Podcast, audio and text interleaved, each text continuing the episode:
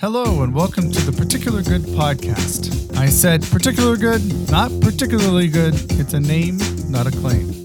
I'm Charles Hughes Huff, Assistant Professor of Sacred Scripture at St. Bernard School of Theology and Ministry. We're here in Rochester, New York, but we have campuses also in Buffalo, Syracuse, and Albany. Today I'm here with Marco Stango, Assistant Professor of Philosophy at St. Bernard School of Theology and Ministry in Albany, New York. And he and I are going to talk to Jordan Daniel Wood, whose book, The Whole Mystery of Christ Creation as Incarnation in Maximus Confessor, will be published by Notre Dame Press in spring 2022. Jordan's book is magnificent, beautiful, smart, sophisticated, and enrapturing, to put it mildly. So it's a great privilege for us to talk to Jordan today about his book I hope you enjoy it as much as we did.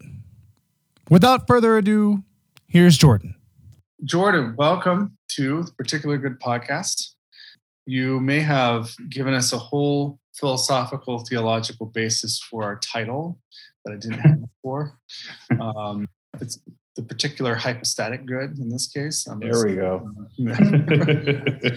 uh, and uh, I have, we're, we're very pleased to be talking with you about your forthcoming book on Maximus the Confessor.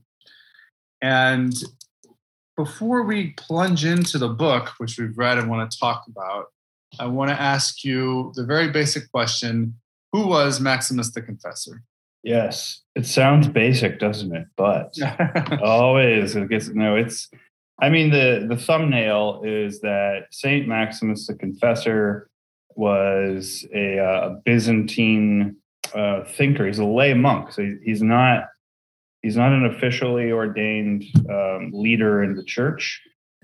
Um, he's called a confessor because through the debates, the Christological debates, and so on, that he he wielded so much influence, even though he wasn't an official leader, that by the end of his life, when he's age 80, which is around 660 AD, um, the emperor and several ecclesiastics want him to stop causing a fuss over these Christological issues like are there two activities in Christ? Are there two wills in Christ? Was especially pressing at the end of his life, and he wouldn't shut up about it. So, so they uh, cut out his tongue and they cut off his right hand, so he could no longer speak or write his words, his teaching, and cause problems. Um, and so that's why he's called a confessor. He's a he's he was tortured for the sake of the faith. And uh, it wasn't 19 years later that he was his position was vindicated actually in 681 by uh, by the ecumenical council, the sixth ecumenical council. And so anyhow, that I say that that's like what you'll get in the textbook, you know, like real quickly. And the reason why I sort of laughed about the complexity of the question is because there's actually two maybe three I've recently heard about dueling lives of Saint Maximus or lives lives of Maximus. Hmm. One is the sort of standard Greek life, places him in uh, uh, growing up in Constantinople. So he's born, by the way, about 580. Yeah. Uh, so his dates are 586, 62. Um, so he, yeah. So this, this, the Greek life tells the story is basically like you know he he, he rose in the ranks really politically originally in Constantinople, which is the heart of the Eastern you know, Empire. He becomes something like a secretary to the in the emperor's court, leaves that life to become a monastic. Uh, you know, is extremely brilliant, well educated in that milieu, et cetera, et cetera.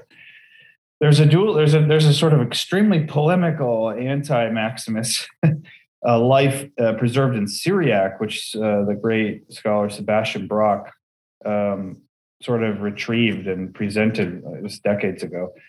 And this is definitely polemical. I mean, it's obvious that it's like it's like Maximus, you know, was born a, bastard child of, you know, and like all this stuff, and like he was dropped off at the uh, on the porch of like an Origenist, you know, uh, monastery down in sort of uh, you know, uh, southeast Palestine, and so he's corrupt from the start, you know, all that.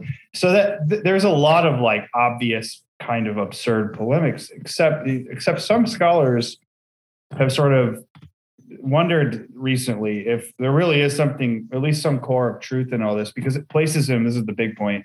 instead of placing him in Constantinople, uh, places him in Palestine, and that that's where he grew up. And for some scholars, it's still hotly debated. Uh, this makes more sense out of like, for example, he has got a whole set of letters, which I'm currently in the process of translating and trying to get a volume uh, of, and it would help explain his network.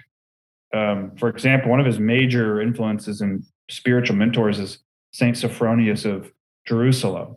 Mm. Um, and so anyway, there's there's a bunch there. There's a whole bunch of de- details we can go to, but the big point is Saint Maximus. In retrospect, whether he was brought up in Constantinople or in Palestine, somehow is extremely well educated. Um, he is he's like I said, he's a lay monk. He's not he doesn't have an official capacity, but he commanded so much respect and influence, and so many people wanted to know what he thought about these various issues But by the end of his life, he was even tortured uh, and killed for for them, even though he's later vindicated. And so he's really remembered. He's a saint in both East and West. Um, he's remembered as, especially in the East, though, as I, some call him like the pillar of orthodoxy or um, the foundation of uh, Byzantine theology, or these different titles. So that's that's uh, Maximus in a nutshell. Thank you, thank you. Um, uh, Next question is just a personal one. How did you end up writing on Maximus the Confessor?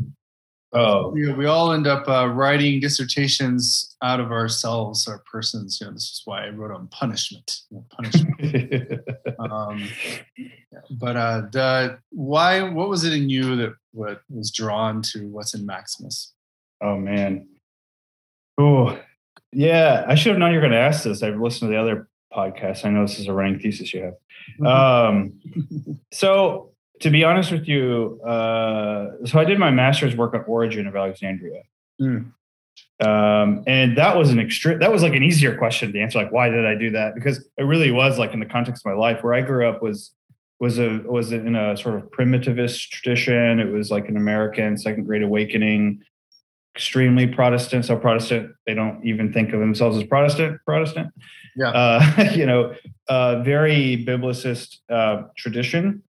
And so when I learned at some point in my Bible college career, when I was going to become a minister in this tradition, when I learned that like uh, people didn't like Christians didn't read the Bible the way I was being taught to read the Bible in that context, like for most of church history, it kind of got me curious like why not? Why were they uncomfortable with spiritual senses? Why were they comfortable with allegory and so on? So of course origen's the guy to go to because he's the guy that showed up in my textbook is like this guy was absurd. Look what he says about you know the wood of noah's ark.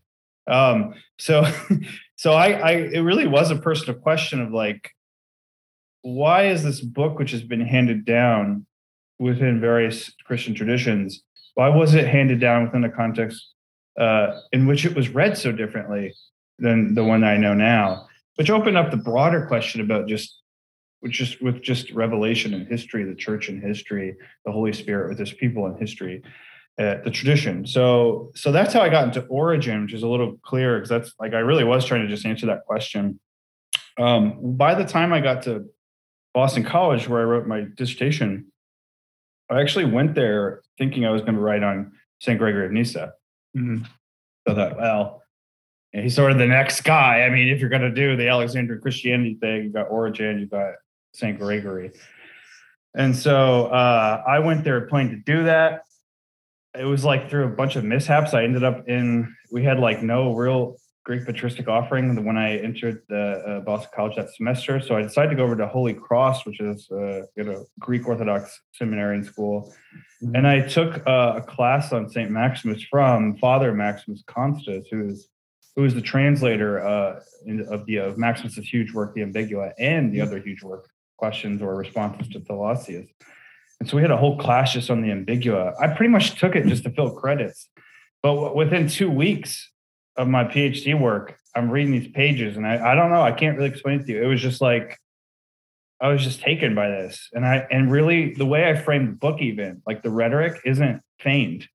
Like it really was the question I asked myself, which was, is is he serious? like that was the question was really for real, as the kids say, you know, like I was just like, this is this is incredible stuff and kind of kind of bold and wild claims, which you don't necessarily typically associate with like the fathers, like tradition, you know, just sort of crafting and and you know hewing sort of the the basic foundation of the church. But really he's thinking these things through to an extreme degree.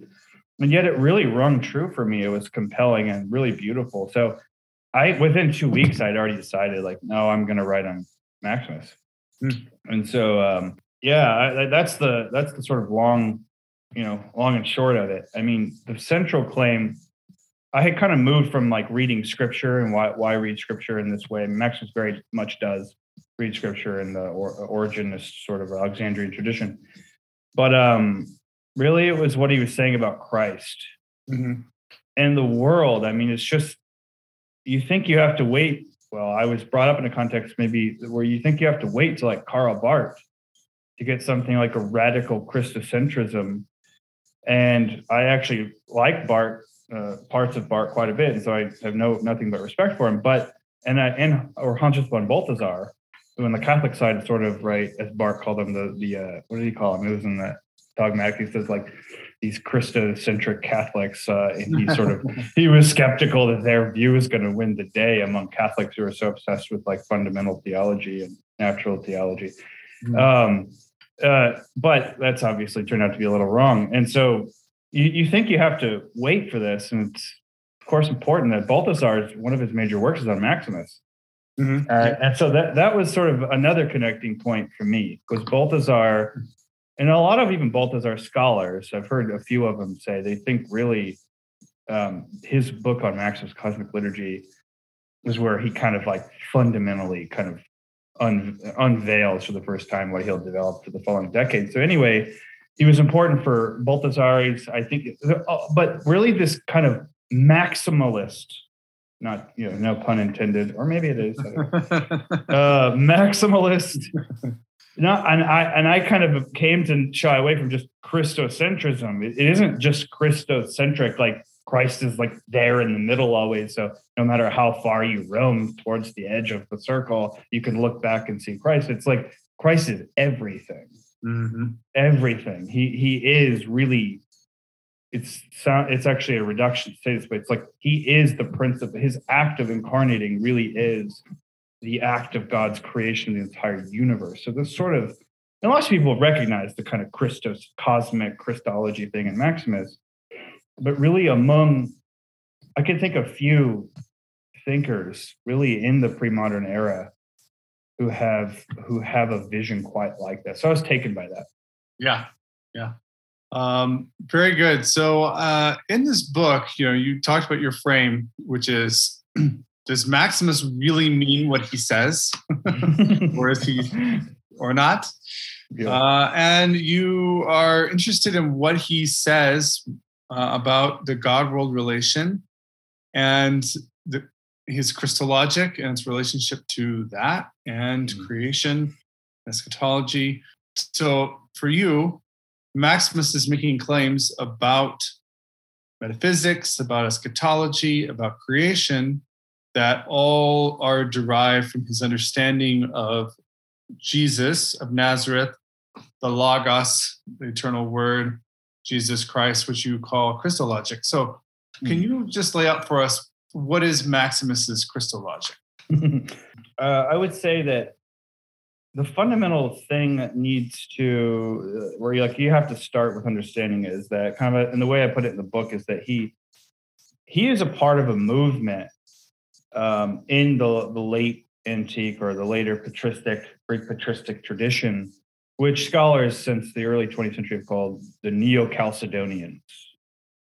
Uh, the Neo Chalcedonians um, there's a lot. You know, you could I could list a few like John Grammaticus, uh, Leontius of Jerusalem, Leontius of Byzantium, and uh, Maximus. Some people put John of Damascus in there. So um, there's several others, but um, these thinkers are obviously post Chalcedon, and they're trying to defend the what we call now the Chalcedonian definition of Christ as one person or one hypostasis into natures uh, or or essences. And clearly, I mean, I think the greatest resistance to that formulation that reject Chalcedon's understanding of Christ came from what we, I guess, now call the uh, Miaphysitist factions or um, traditions. And th- these are ones that really, in faithful, especially uh, uh, obedience to Saint Cyril of Alexandria's extreme emphasis on Christ, the one subject. Right? It is it is the same person who who created the world, but also who died on the cross. Like it's the same person they they thought Chalcedon ceded too much ground to the Nestorians. Because if you look at the definition, of course, you do see something like, and even today, uh, there are theologians, like highly respected theologians, who worry even over kind of the framing of Chalcedon. They don't reject it like maybe the Miaphysitists do, but they worry that it's too symmetrical sounding, like uh, like too reciprocal, too too divided right? It reminds them, even if unintentionally, it reminds them a little bit of the story's two subject model. Mm-hmm. And so what, what I mean, I mean, like, okay, we have we have one and the same Lord Jesus. We confess one and the same Lord Jesus Christ, right? Uh, born of the Father before all ages, but also in these last times born of Mary. So it's two births. Consubstantial with the Father and the Spirit and its divinity, but also consubstantial with us, which is which is something that's pretty pressed there that hadn't been emphasized as much prior. Okay, so two consubstantialities, mm-hmm. two births, two consubstantialities, two natures, two, two, two, two. You can go down the list, right? And it's not accidental that the next 300 years, actually, that that was the debate. Like it really did go down the list. Like, well, two natures, really? Are you going to also say two activities? That sounds kind of weird. Like when he actualizes his powers, what is it? It's two different ones, but he's one person. What you know, and, and so there's that debate. What about two wills? Let's go to the Garden of Gethsemane. Really, not my will, but you will, your will be done. You know, seems to me like like like if you're going to read it that way, it's a conflict of wills, and that introduces division. So division is really the Miaphysites, like Severus of Antioch, especially, is most notable. Even today, is venerated in certain traditions. Um, really rejects it because they're like, look, you just ceded too much ground. You betrayed Saint Cyril. And so here I bring all this up. That's the context for this fundamental task, which is what distinguishes especially the Neo-Chalcedonians, of which Maximus I think is sort of the culmination. And that's this. This is the task. Chalcedon lays it down that Christ is both one and two. Mm. The one is correlated with something called person or hypostasis, and it uses both prosopon and hypostasis. Mm-hmm. On the other hand, He's two in what? And you know, this is like basically we all teach this, right? Uh, two natures, uh, two phusis, or also ousia, right? Essences. So what this does, though, and why I say it sets a task, is now you really have to think in a much more explicit way than ever before. Um, how in the world do these things relate? If he's both one and two, how do you speak of the two in a way it doesn't compromise his oneness? mm-hmm. the unity of a subject. But how do you speak then of the unity of the subject without, as it were, lighting, or they often say, right? Confusing, the famous adverb, unconfused, right? Indivisible. Mm-hmm. Well, so Chalcedon just like comes, says this. It very much does not explain it. like mm-hmm. it's it's like Karl Rahner even said, right? This is like the beginning. Uh, Chalcedon isn't the finished task; it's really the beginning of the task. But even yeah. Rahner was saying that. Balthasar, I think, would agree with that as well. Uh, and recently, just as a note, side note, I, I think the work of Johannes Zachhuber has been good in terms of connecting like fourth century Trinitarian Cappadocian theology, which was also dealing with right essence and persons in the Trinitarian context explicitly. And he his his work kind of really brings it up to the Christological debates, but that hasn't been developed as much. So the task for Neo-Chalcedonians is to defend the Chalcedon by explaining and developing these two different what I call in the book logics. Mm-hmm. There is a, and so I want to call the whole thing Christologic, but really it's important to stress that this Christologic has, as it were, it's the integration of two logics. One is what I would want to call the logic of essence or nature, which I I'm going to just make this claim I can't substantiate it, but it seems to me that's the most it's it's most often I, I should say it's the most intuitive for like say philosophy. Mm-hmm. Um, it, it in different ways characterizes the Platonic tradition, the Aristotelian tradition, uh, whatever. You know, it just there's it's very clear. Like, like it's like a lot of ancient, uh, late antique and ancient philosophy, right, begins with say um, the Organon or something like lessons on rhetoric and logic, and you look at Aristotle's categories, and then you look at Porphyry's development of that, and look what's a genus, what's it? Right? All these is, as it were, the logic of essence. Mm-hmm. How do you categorize aspects and, and kinds of being? Uh, that is causing the problem in Christology. It already caused problems in Trinitarian theology. It's causing the problems in Christology because is is Christ God? In which case, there are certain things that seem to be immediately proper to that, like not dying, for example, uh, not being ignorant, being able to, right, uh, you know, not having to have a human mother, for example, mm-hmm, mm-hmm. being eternal rather than temporal, et cetera, et cetera, right? Not being passible. Um, so, so there is he a part of that category? If you think in terms of essences, it seems like how are you going to fit that together with the other category of the human being, which is all of the contraries? Mm-hmm. Ignorant, mortal, passible, etc., temporal, um, and if you look at, for example, uh, say uh, Theodoret of Cyrus and his work Eranistes, sorry, uh, that's exactly how he begins. And this is a common thing. Like, and he's defending more than Nestorian line, which is look, if we're going to begin with what, what is God? What do we mean when we say divinity? The divinity. Well, it means this. And you list those properties, and then you go through. Well, what, what's human being? And if you start in that sort of realm of abstraction, what I'd want to call the logic of nature, essence, it seems basically doomed that you're going to find a way to bring them together to be properly predicated of the same subject at one and the same time. So that's the logic of essence, and it causes a problem because what needs to happen in, in both Trinitarian theology and now here in Christology, because of Chalcedon, one in the same Lord Jesus Christ, one in person and hypostasis, right, one subject. We have to now think what does it mean to be a subject? And not only that, but what the Neo Chalcedonians do is they kind of what I think I call in their effect a sort of revolution in metaphysics, where they want to say that what's most fundamental and has existence in a in and of itself isn't, say, for example, a realm of the forms, which are self-subsistent, perfect, and eternal and changeless, mm-hmm. but is actually the the hypostasis, uh, which is like not even Aristotle goes that far, or even the Stoics, right, who do reject the forms, but in certain ways. But like, and so so they they need that to happen, and you see that because if you make if you give as it were ontic weight, existential facticity to Christ's two natures in and of themselves by virtue of the fact that they're natures, you will always end up in two subject Christology and Nestorianism. Mm-hmm. So it needs to actually be the case that the existential weight is transferred, as it were, to something that's distinct and yet inseparable and even identical to the two natures, the hypostases. Hmm. That is the thing that quote, like, like Leontius says, quote, exists in and of itself, and natures never do. Mm-hmm. You'll never run into a nature that's not already a person mm-hmm. or, or an individual. We could, you know, we could discuss that. But and so all, all I'm saying, all these details are basically saying that where you start with Christologic is the fundamental task, which is to develop the sense or the logic or the uh, the coherence of uh, uh, persons or, or hypostases as such, and natures or essences as such, because you've got to figure out first of all why Chalcedon distinguished these and said one is the oneness of Christ, the other is the two-ness of Christ, the duality, and then secondly, how do you bring them back together? so that you're not just dealing with in, in sheer abstraction and sheer almost mythology. So that's like the big task of Neo Chalcedonians.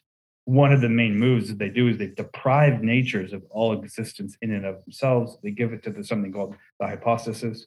In the book, I speak of this as the positivity of the person, which is not formal.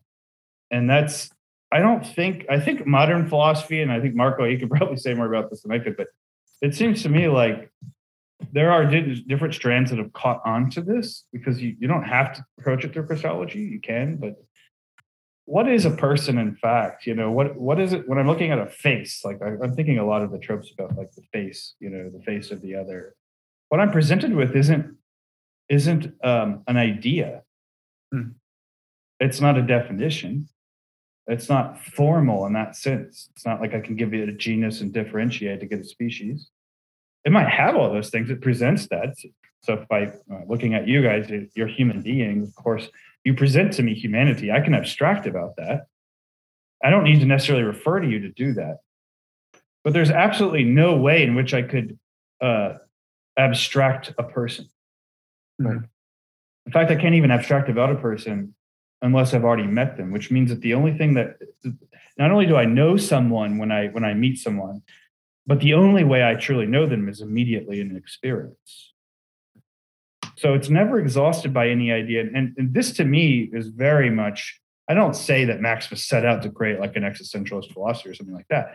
But I, I do think there's something fundamental about shifting that weight from, say, natures or self subsistent forms somewhere out there or within us all or immanently entrance and whatever self subsist eh, eh, shifting all of that to the hypostasis because christ's person is what needs to hold all this together and that that i think is the task that's maximus is very much in, in that tradition and if there's going to be a great emphasis on the the non-formal positivity is the real like the academic way i put it in the book mm-hmm. which is just to say i mean really all it you could think of it this way if you want to get there quickly.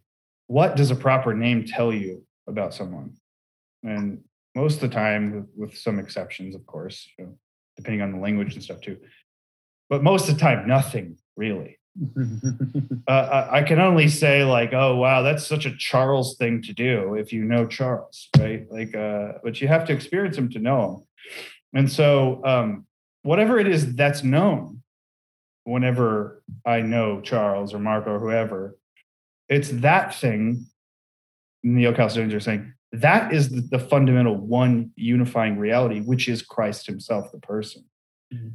He is the one, He Himself, in being the other two natures at once. He Himself is, as Maximus loves to quote from, from Timothy, um, he is the one he is the sole mediator of god and humanity right he himself he means that like his person is yeah. so um, that gets at some of the i think the one other thing i'll add and then i'll kind of stop is what this does do though and i think it's pretty important maximus says this for example in ambiguum 27 he he says um, what it does is it means that it in christology at the very least there is such a thing as what I call in the book a, a proper impro- a, a properly improper predication.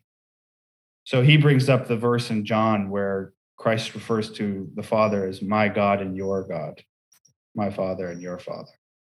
And he says, he's, speak, he's thinking with St. Gregory of Nazianzus.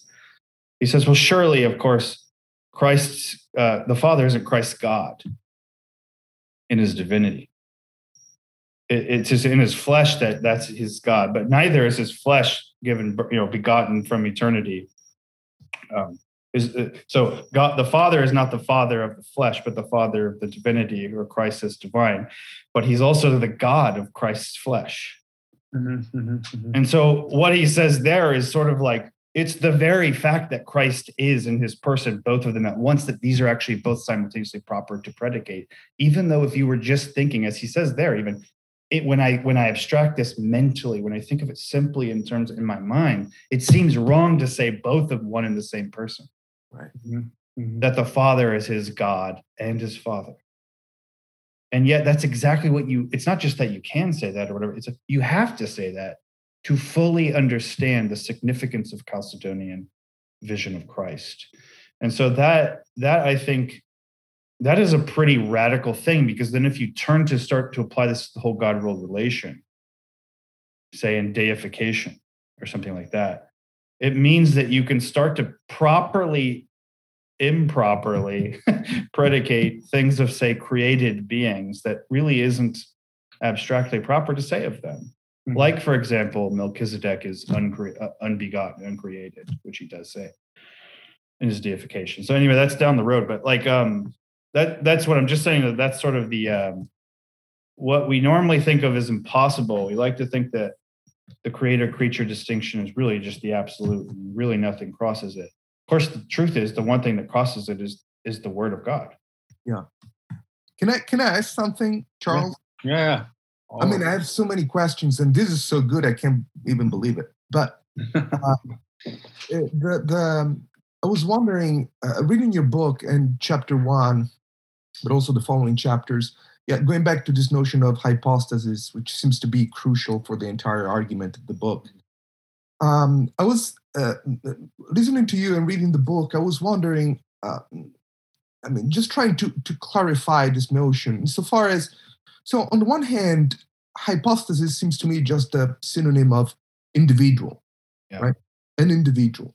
Mm-hmm. Um, and and the way I understand Aristotle would be that he already focuses his attention on individuals. Of mm-hmm. course, there are always individuals of a certain nature, right? But there are also so the hypokeimenon, the primary yeah. substance, is an individual. Mm-hmm. It's not a platonic form. It's not um, uh, an abstracted species is a materialized individual. Um, and like the way you were treating the notion of hypostasis seemed to me to go both in the direction of taking hypostasis as a synonym of individual, but also saying that hypostasis is what makes the individual individual. So a sort of exactly. principle there. Yes, yes. Uh, to the to the to the extent that you also say that it's sort of neutral with respect to natures, right? Mm-hmm, mm-hmm. Like a principle of neutrality, if I'm not wrong, or something like that. Yep. Um, and and so I was wondering, how can it be both? Mm-hmm. And and uh, in what way the, the hypostasis is neutral insofar as well, even before incarnation, and correct me if I'm wrong, but even before incarnation, the the uh, the, the second person is divine, so has a nature, has an ousia, has an essence, right? Mm-hmm. Uh, so you always have individuals of a certain nature with a certain nature. Instantiating mm-hmm. a certain nature, even though instantiating doesn't require Platonism, right? Right. Um, so yeah, I mean, it's all very interesting. I'm just trying to understand. Yeah. Uh, yeah, I'd this is yeah, I think your questions is it's a it's the exactly right one. Um, and and what it, one thing it does, what I like about that question is that it it actually is another way of illustrating why they needed to develop further the sense of hypostasis. Because right. as, you well know, I mean, that word had been used quite a long time ago and pretty banal sense. I mean, right, the, the most original sense is just like the stuff at the bottom of a drink, you know, or just the material that's there, like you said. So um, and Zachhuber's works pretty good on the like fourth century issues. That becomes a little more problematic because, like, say for example, Father, Son, and Spirit.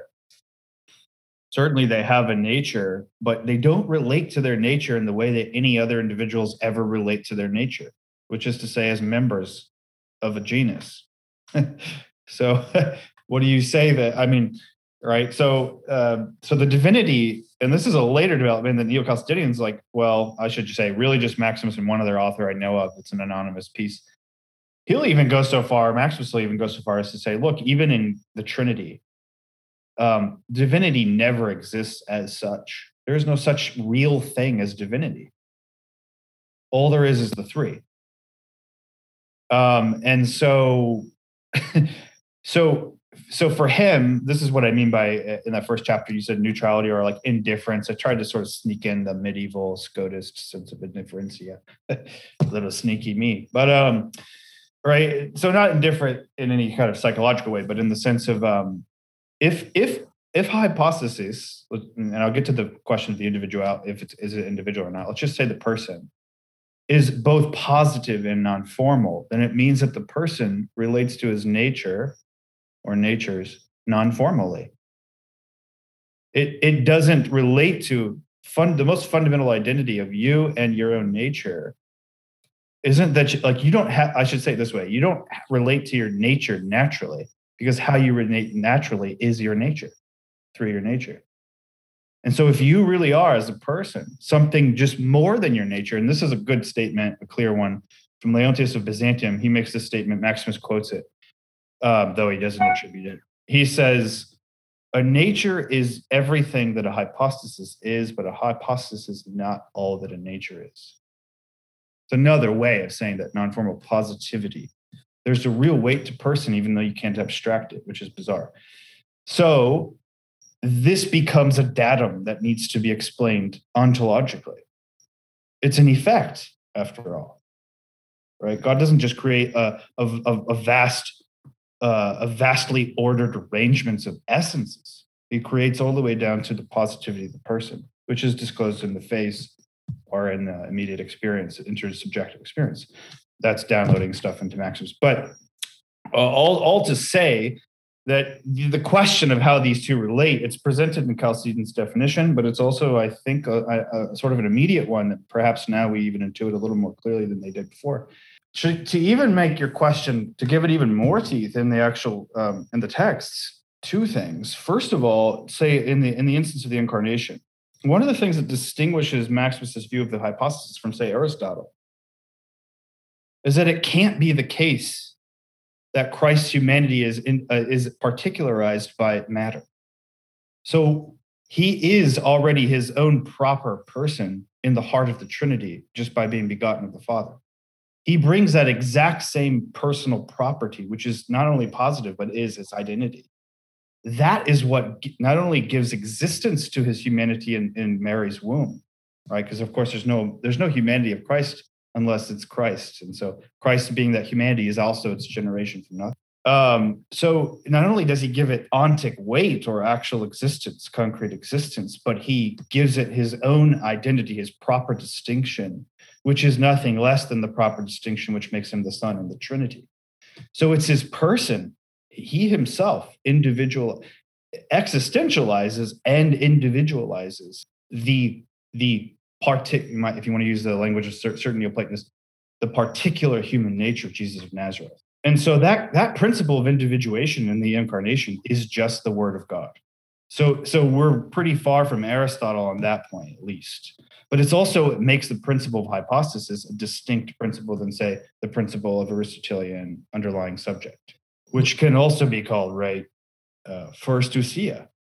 Yeah, and does this uh, just just to to and, and, then I'll shut up and we. We'll no, on. you're good. You're good. But but but does this mean that also for all other individuals, the the hypostasis is uh, not dependent on matter or something like that? It's it mm-hmm. precedes matter or mm-hmm. uh, that's the implication that that yeah, it would be it, in Christ that individuates. Yes, it's the implication for Leontius of Byzantium and Maximus. Not everyone will go that route, but they do. And I, um, I actually have an article on this called, um, I think it's something, a novel use of the body soul comparison emerges in Neo-Chalcedonian Christology, just for a mouthful.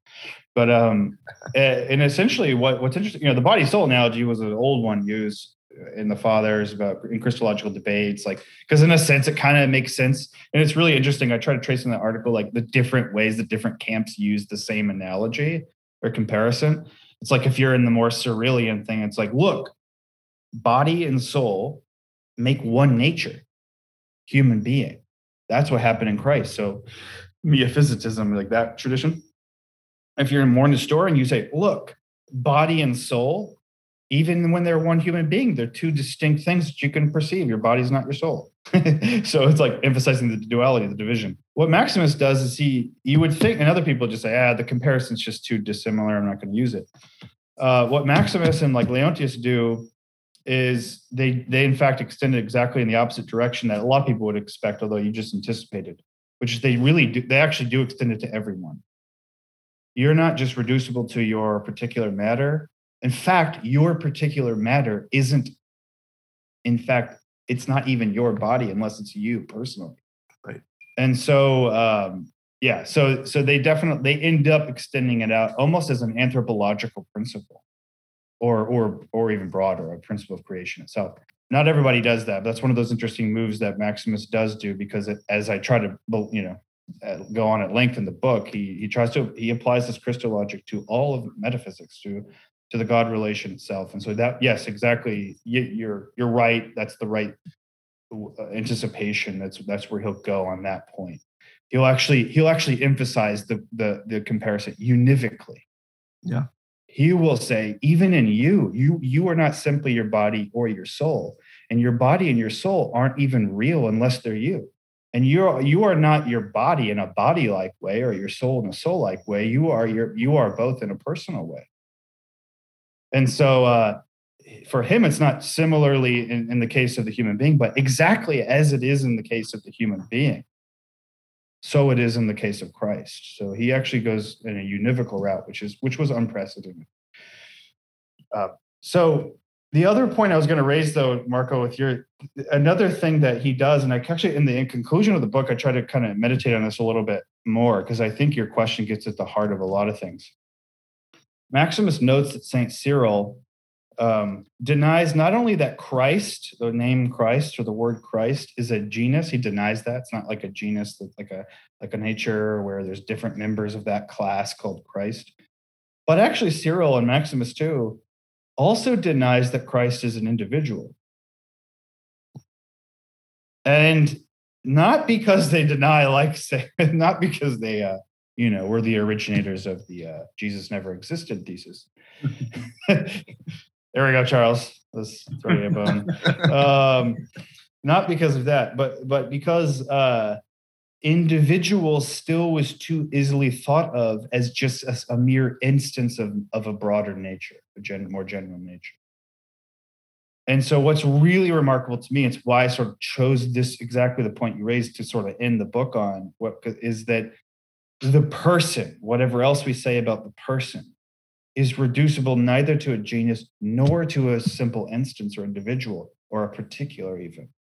It is, in fact, the ground of both there is no such thing as universal in particular apart from the, the whole set or class of persons uh, which bear and give their own self-subsistence to right in that formulation of hypostasis what exists in itself and so uh, it means then that not only is the person more fundamental but the person's not subject to the dialectic of the universal in particular this is the ground of deification it's the ground of Christology, and I would I think with Maximus it's the ground of creation. And so um so he so it's not only that he anticipates your point, but he even like emphasizes Christ is no mere individual. Now, the question of the person, what is the person? And then a lot of people worry about it's getting muddled with like modern notions of person, more psychological ideas of person, or you know, that's that's a complicated question, but whatever's going on here is the very least as, as as i try to articulate in there the idea of person it's breaking new as it were metaphysical ground it's it's um and it's doing so precisely by having to meditate uh on the truth of christ fantastic. Yeah thank you so much.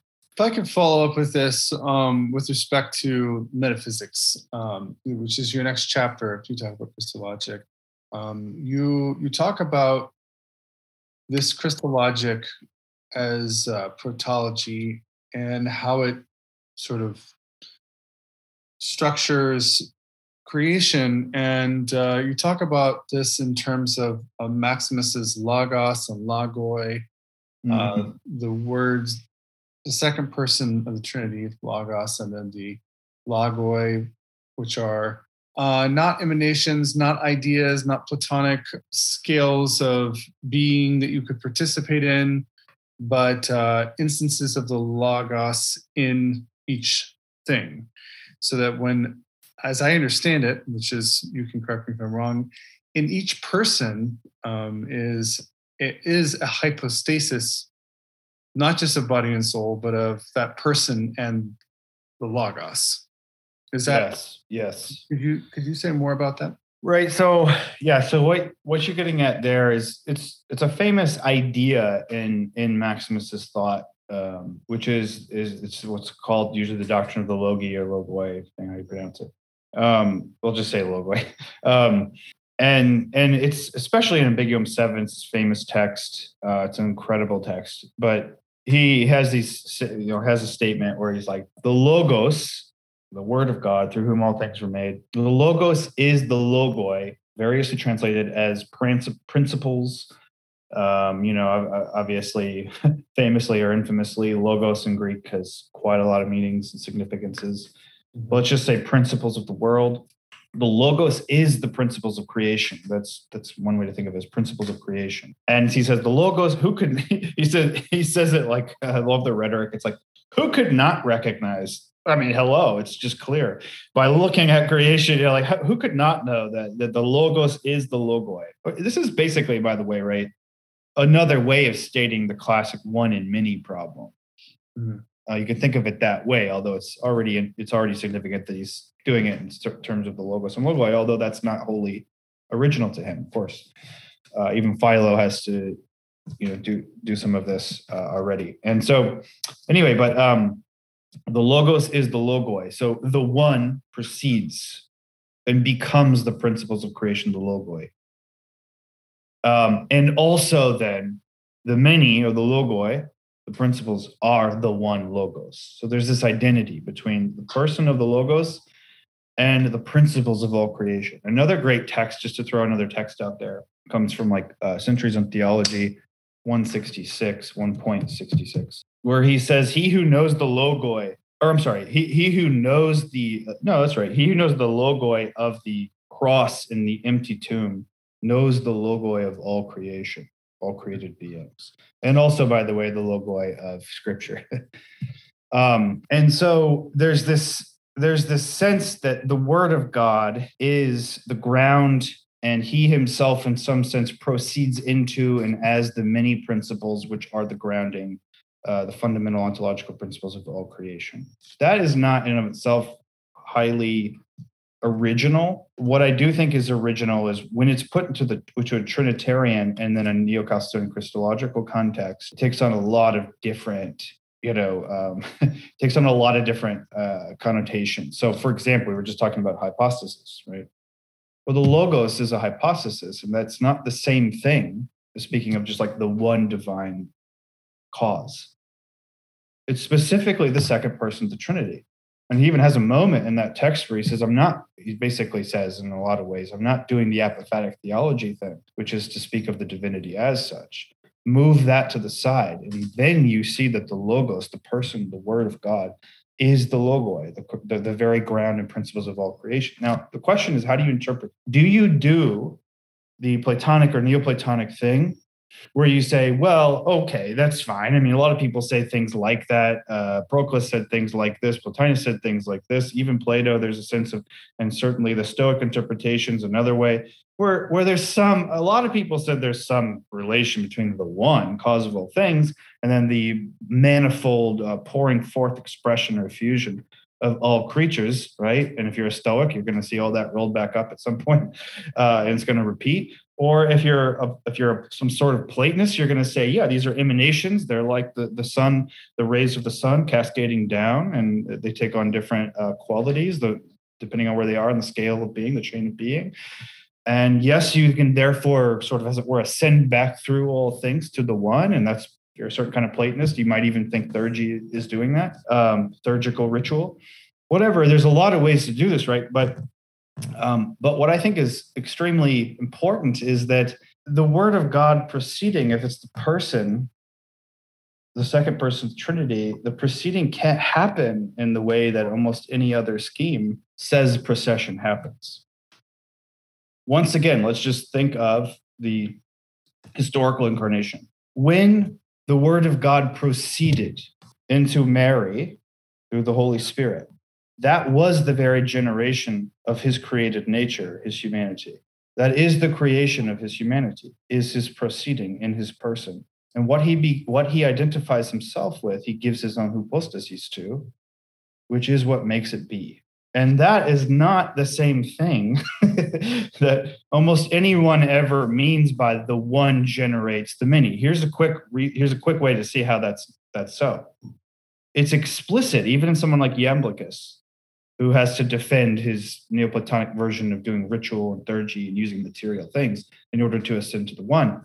One of the things he really wants to be careful about, because he's being criticized by certain people, like say the Porphyry, Porphyrian tradition didn't like this ritualizing of Platonism. Oh, uh, because it's like, oh, why are you dealing with all this material stuff? But remember Plotinus, the ascent of the soul within, the undivided soul. You can go within. You're already connected to the one. The one is immanent in all things, right? Why do you need to do all this stuff? Well, one of the things Iamblichus has to say is, well, yes, we need to use particular media, certain rituals, senses, places, temples, incantations, certain practices and rituals in order to return to the one. but it's not as if the one is being affected by what we do. So it's never the case, even in theurgic Neoplatonism, which would be the closest. I mean, Iamblichus, you get some really in- interesting and exciting statements like matter is the receptacle of divinity, which he says. right? Uh, and and and he's not shy about that. He's really going all in on that. And yet, even he will say, but of course, we're never speaking of some symmetry, vertical symmetry, or reciprocity between the divine gods, or the, or you know, later in Proclus the henads, and certainly not the one and every in all of its effects. What happens to an effect does not happen to the cause just because the cause affected that effect, right? Well, that's exactly what you say about Jesus Christ. Because when he died, God died. Right? And it's complicated, sure. We can get into the Trinitarian stuff of the Father and the Spirit didn't, but at the very least, the Son of God, who is very God, consubstantial with the Father, died. So apparently, what happened to his body happened to him. So not only is he the, himself when he gives his own person, to his humanity. Not only is he himself the principle of creation of that humanity, but he so identifies himself with his own effects that what happens to his body, which is created, it is created, and that's that's not even just Maximus. That was in, uh, for example, um, Lateran 649. It's in one of the canons there. Christ is created and uncreated. It says it both in Latin and in Greek. And you know, so what happens to his created body happens to him. That is not allowed metaphysics typically of emanation, uh, procession, or any of that. So this is just one. I go in that chapter that you mentioned. I go through like several qualifications of the of the the qualifications to the paradigm of Neoplatonic procession. It's typical uh, in Maximus scholarship and really even patristic scholarship broadly to kind of assume whatever he means by the words procession into all things as the many principles of all of the manifold is kind of like what they mean in Neoplatonism or Plotinus or whoever. I try to basically argue that it can't be. In fact, it would really actually make it would actually uh, make incoherent, say, the Plotinian model of emanation, um, if if he were to admit the things that Maximus presses for the for the words procession. So it isn't the same. And, and the reason why it's not the same and why it, why it can't is because he's applying the Neo-Chalcedonian Christologic, which he forged in the heated debates of Christological, you know, fighting and faction and all this stuff that we normally cordon off in a class. Like, oh, here's the Christological debates. Let's talk about that. For Maximus, you're never just speaking about Christology as if it's separated from, for example, the creation of the world, because uh, you know, per my thesis, that is the creation of the world the, the, the creation of the world is the, the word of God incarnate in all things, as he says in, in Big 722. Um, so, so all that to say, uh, it, there's a really a lot of bizarre things that happens when you think protologically, say about procession or emanation in Maximus's context. And it's precisely because the logic at work isn't simply a Neoplatonic logic, but it's the logic of Christ as he's uh, formulated it, applied to the entire God world relation, creation from nothing, basically. Yep. No, just to to continue on this line, one of the uh, most exciting things in the book, and also uh, most moving things, is when you talk about uh, the ages of deification, because this logic that you're talking about does not apply simply to to incarnation understood in isolation from everything else, but it applies also to the deification of man and of creation. Yeah. It's like symmetry, right? This symmetry. Uh-huh. And mm-hmm. yeah, can you say something more about that? Or like even absolutely when you discover it for the first time, because this is incredible. Oh man. I mean, look, Look, I I was uh you know I didn't expect to find somebody. Uh, uh, the last thing I would expect a Byzantine Greek to say in the seventh century is, uh, as Maximus says in the in the Mystagogy, uh, that that Christ God suffers in all of our suffering in proportion to our own personal suffering. I mean, I was just reading Sergius Bulgakov. He says that. Um, but that's you know we we come to expect that from the great sophiologists. But uh, and and I happen to quite like that. But you don't have to be like a death of God process theologian, apparently, because that's definitely not Maximus the Confessor. You don't have to be a process theologian to get to get this amazing reciprocal reciprocity and symmetry between God and world, such such that right Christ when he dies on the cross, he doesn't simply, it's not a personal, isolated suffering. He is, in fact, suffering the entirety of all of human suffering and creaturely suffering in him in himself. And we could explain how that's possible. It's it's that's not just a nice image, by the way. It's not just like a oh wow, that's that's a good like preaching thing to say, even if it's a little shaky and orthodox grounds.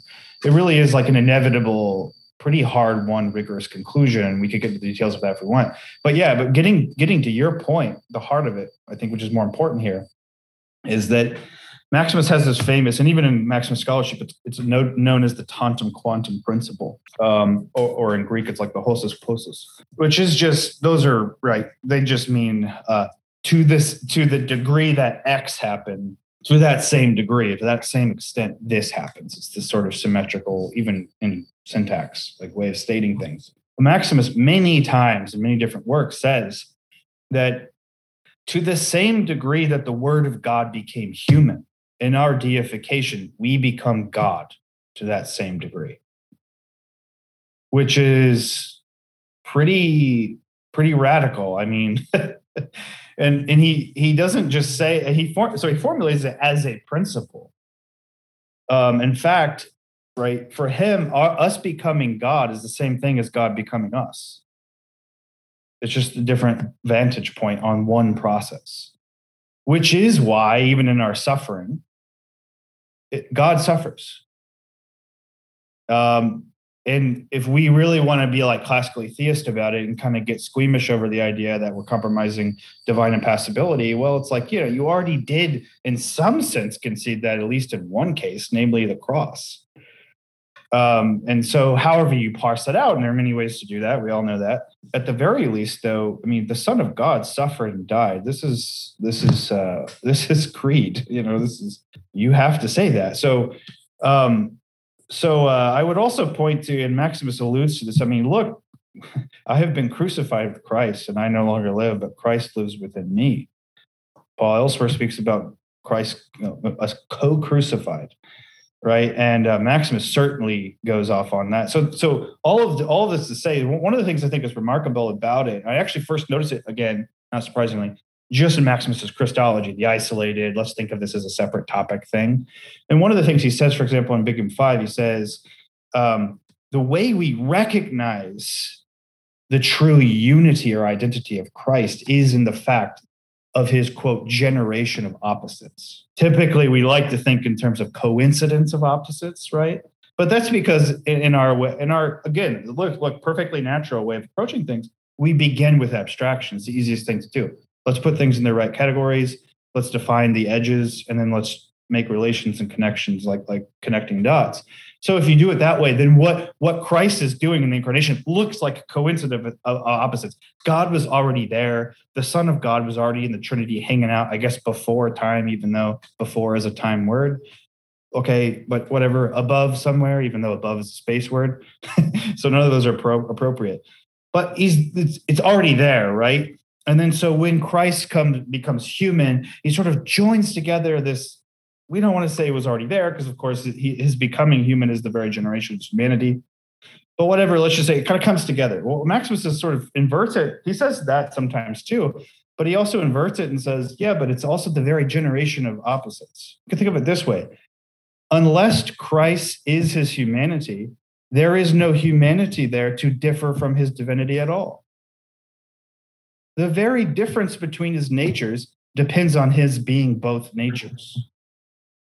So, in his case, at the least, and I'm just limiting it to that first, this is where I first saw it, the identity, the hypostatic identification of the Son of God with his humanity is the thing that generates the opposites, which then relate reciprocally or symmetrically in himself.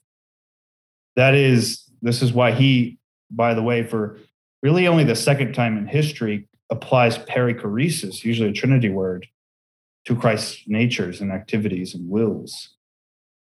Uh, there's a lot of reasons why that works, I think, metaphysically. I try to get in, in, chapter one, but I'm just saying that's where I first saw the generation of opposites. So the, the identity, the hypostatic identity of the two natures is, in fact, the generation of even their difference, which then allows them to relate in a way that's totally not natural at all because they are they only relate in him and as him so the, so supernatural in, in maximus's sense is almost just the hypostatic right? It's not some other thing super added like another level of things.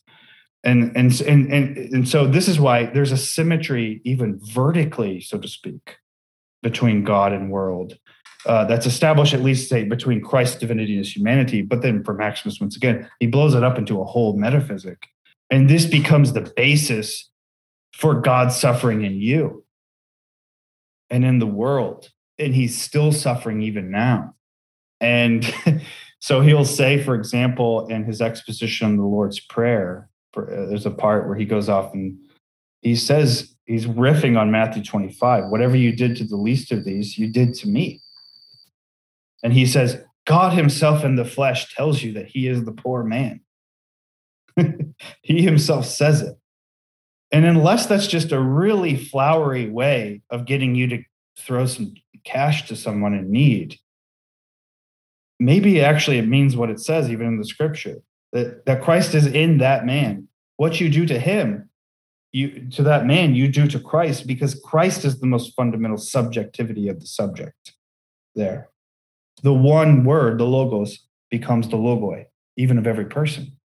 So the very fundamental, the foundational ontological principle of me is another person, the word. There is no such thing as doing anything to me that you don't do to the word right? And uh, this is also why maximus has themes of like deification is he says for example your your soul and he gets this from Origen, some others but he develops it your soul giving birth to the word again so that your soul becomes like the mother of god theotokos the virgin again giving birth to the son of god right? That is the same that's another way of saying you're it's his version of the adoption right? Of john's adopted we we're given power to become the children of god you are not children of god by nature but you are in fact children of God by adoption, which is a supernatural, but no less real. Like you become, in fact, what you could never have become by a natural process. But that's because the word is already buried in you, right? Otherwise, you wouldn't exist. he is the one that generates opposites, and therefore the symmetry, the relation, the bond between. So there, that I think is amazing because what I just said there, what I saw in Maximus was it's actually through his developing an extremely precise vision of conciliar Christology, which is ratified in 681 in the Sixth Ecumenical Council. At least that one point is right. But he himself sees in this the entire logic of the world and God's relation to it. And, and that I think is amazing because it doesn't mean you have to say divinity is no longer impassible so that we can get God to suffer in us and somehow relate to us, right? Instead, it's uh, it's no. If you really appreciate the whole mystery of Christ, which is why I named the book that. If you really see the whole logic at work, you can have it all. Because of course, divinity itself is impassible, but divinity itself doesn't die because divinity itself doesn't exist. Divinity ex- itself only exists as the three, right? So there's no abstract God. That's why Maximus can call God the God beyond God. It's also why he can say in Christ, we see that Christ transcends not only humanity, but divinity. Right. His transcending of divinity is his ability to be created and remain God. Right. So he takes Dionysius in a Christological direction that's amazing. That's another thing. But anyway, all, all that to say is, yeah, I, I, that's really struck me, and I was I'm glad you saw that because I was I was I was really taken off. I really honestly was like what did I just read here? Like, is that real? I'm gonna look it up in the Greek. Is that what it says for real? Is somebody messing with this? Because it's he just said, you know, and then I started thinking back to the New Testament. Then I'm like, what? It's there. Right. Yeah. Saul, incredible. Saul, why do you persecute me? Yeah. Did he? He didn't even know you. Well, you just killed, you know, you oversaw Stephen's killing, you killed me. Mm-hmm. So it's there. It's already there. In Matthew 25, we mentioned, and so on. So uh, yeah, amazing stuff. But it's only because he can he his identifying himself personally that with that right strange development of the sense of person. When he does that, he generates the very natural opposites in their opposition. And because he himself is the only link between them, they can relate in a completely non-natural or in a sense non-essential right way, a way you could never abstractly bring together, which would entail things like God suffering in his world, although he still is the creator and ground of that world. Super, super. Yeah.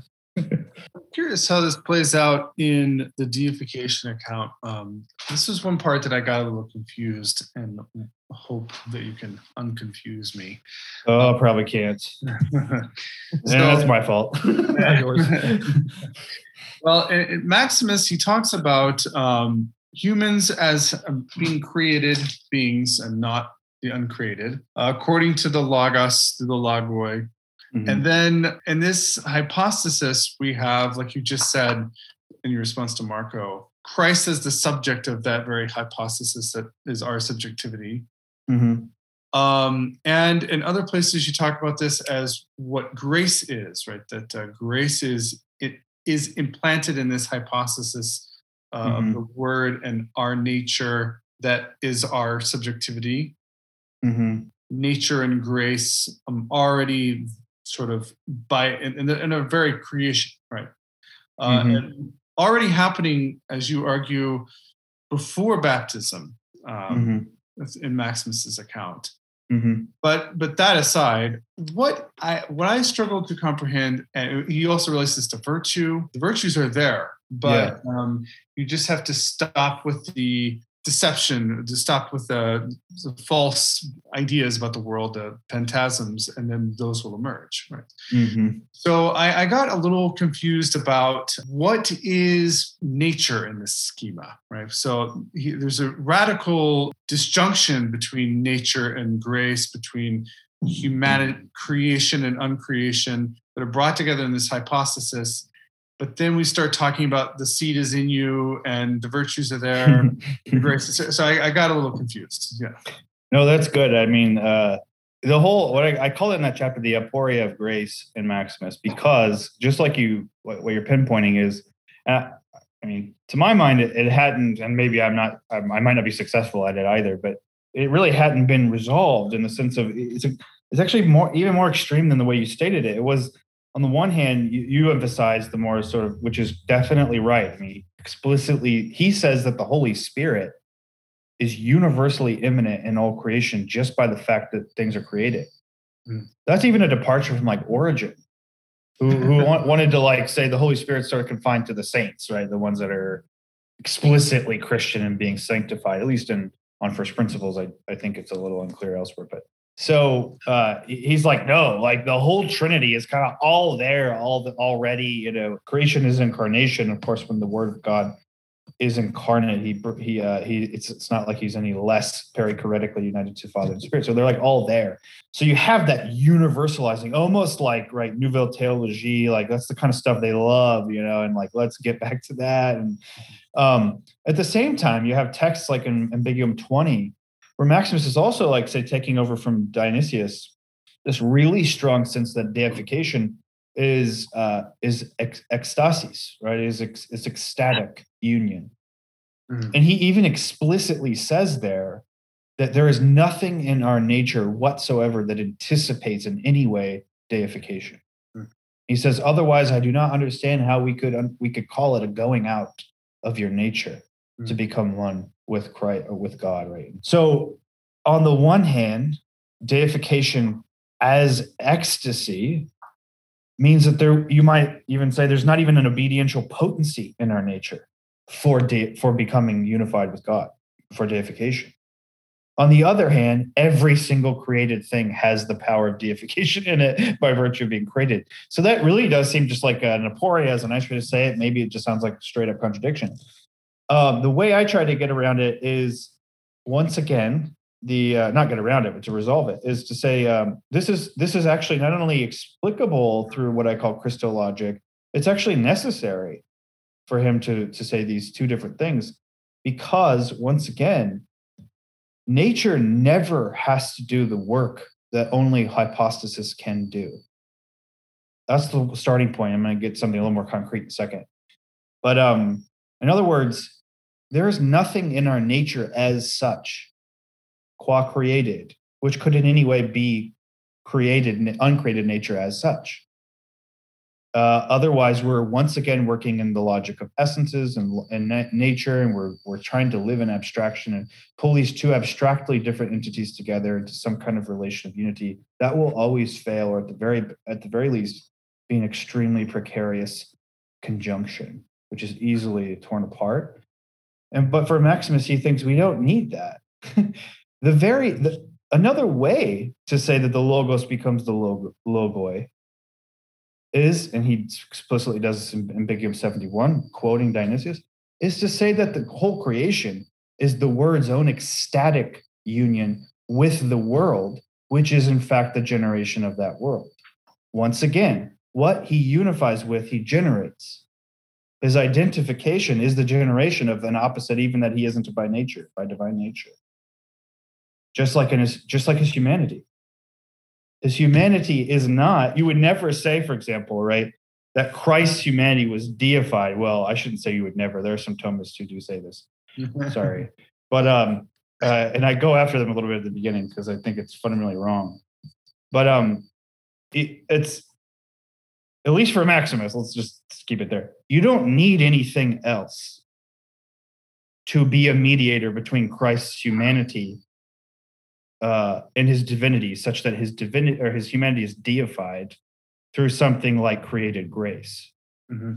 which are sort of, uh, as it were, infused right into your human nature, which gives you, which gives the natural powers supernatural proportions. Mm-hmm. Mm-hmm. Uh, that's that's all a product of abstraction for Maximus from that vantage. Because in Christ, of course, he needed nothing other than himself, his person his person is the sole mediator between his two natures. They're the only reason why they exist in opposition at all, is because he him he is both. So he always emphasizes the is. He is both, not just he's in two natures or out of two natures, but he is the two natures. He adds that all the time, and that is his own contribution. But anyway, so for him, it's because neither nature has to relate in any way, uh, in some sort of abstract way, uh, logic of, of nature and how you're going to fit them together. Does one nature have an obediential potency that sort of anticipates the superaddition of the other? Uh, is this one mediated by some other thing that's sort of a created grace, but it's not really a tertium quid, and you're trying to fit it all together? And for him, it's like no, they they relate completely and totally, in his terms, perichoretically which is to say whole and whole, complete. Mm-hmm. Whole and whole, holy is what he says. Exactly because the hypostatic union that he is both natures means that they don't need to be really related at all except as him. Mm-hmm. Mm-hmm. Which is to say, utterly concretely and supernaturally, not in the sense that a super nature is another abstraction, but um, in the sense that uh, a person is already a, more than a person's nature. Hmm. So, but so a few other points on this. So Maximus does, for example, explicitly call grace uncreated. He never calls it created, um, despite certain French Thomists trying to make it work. But um, but he um, he he. It's because grace is God, right? I mean, this is sort of something I don't quite always understand with certain ways of speaking of grace grace isn't like a power like it's not like something other than god mm-hmm. Mm-hmm. and so for maximus i think grace is the word of god in you bringing his entire natural divinity with himself because of course they're inseparable so the word of god being in you is the same thing as the vir- virtue being in you virtue itself because of as he says right in Ambiguum 7 christ is himself the essence of virtue because he's god right so if christ is in you even virtually, right? Even in potentia. And yes, you need to, through synergistic cooperation, through prayer, through ascesis, through the sacraments, through all that, you need to bring that forth. But he does explicitly deny, as you note, right, in his dispute with uh, Pyrrhus, the bishop, uh, he says, and some people have even mused, like, did he kind of know about Augustine's doctrine of grace? He did live in Carthage for several years, uh, you know, in North Africa. So there's there's nothing objective you can prove about that. But he says it's not as if grace comes to us from without. Mm-hmm. It's not as if we're given grace at some point. It is all always already given to you because the word of God is the logoi. Mm-hmm. Mm-hmm. And so what you do is you, so he's pairing it with Athanasius, right? You uncover the image within you, which has been covered, marred by sin, disfigured, but the fundamental image remains intact if, if you but bring it forth, mm-hmm. which is to say, but give your hypostasis to. If you in hypostasis, you give your life to, you incarnate it. That's what it means, right? Mm-hmm. Mm-hmm. So deification is also an incarnation because the more you actualize the logos in you the more the logos takes you on as a part of his body the body of christ mm. which is for maximus cosmic it's everything potentially so um yeah so i think what nature is there is an abstraction it's not that it's not that nature qua universal doesn't exist it's that it, it doesn't exist qua universal right right mm-hmm. And so, uh, so you can speak of nature, sure, that's fine. And when and he does, of course, and you have to, and we all do that. But, but it, it nature is nature because the the ground and goal of creation is the hypostatic union, which he says in question sixty, famously. Uh, so he definitely doesn't think like the incarnation is just some simple response to sin. He thinks it's the very ground of God's creation from nothing at all. It's the ground and goal. Um, the arche and the telos. He, but that is only achieved in a person, which means that our goal, our supernatural goal, isn't natural in any sense, not even supernaturally. It's personal.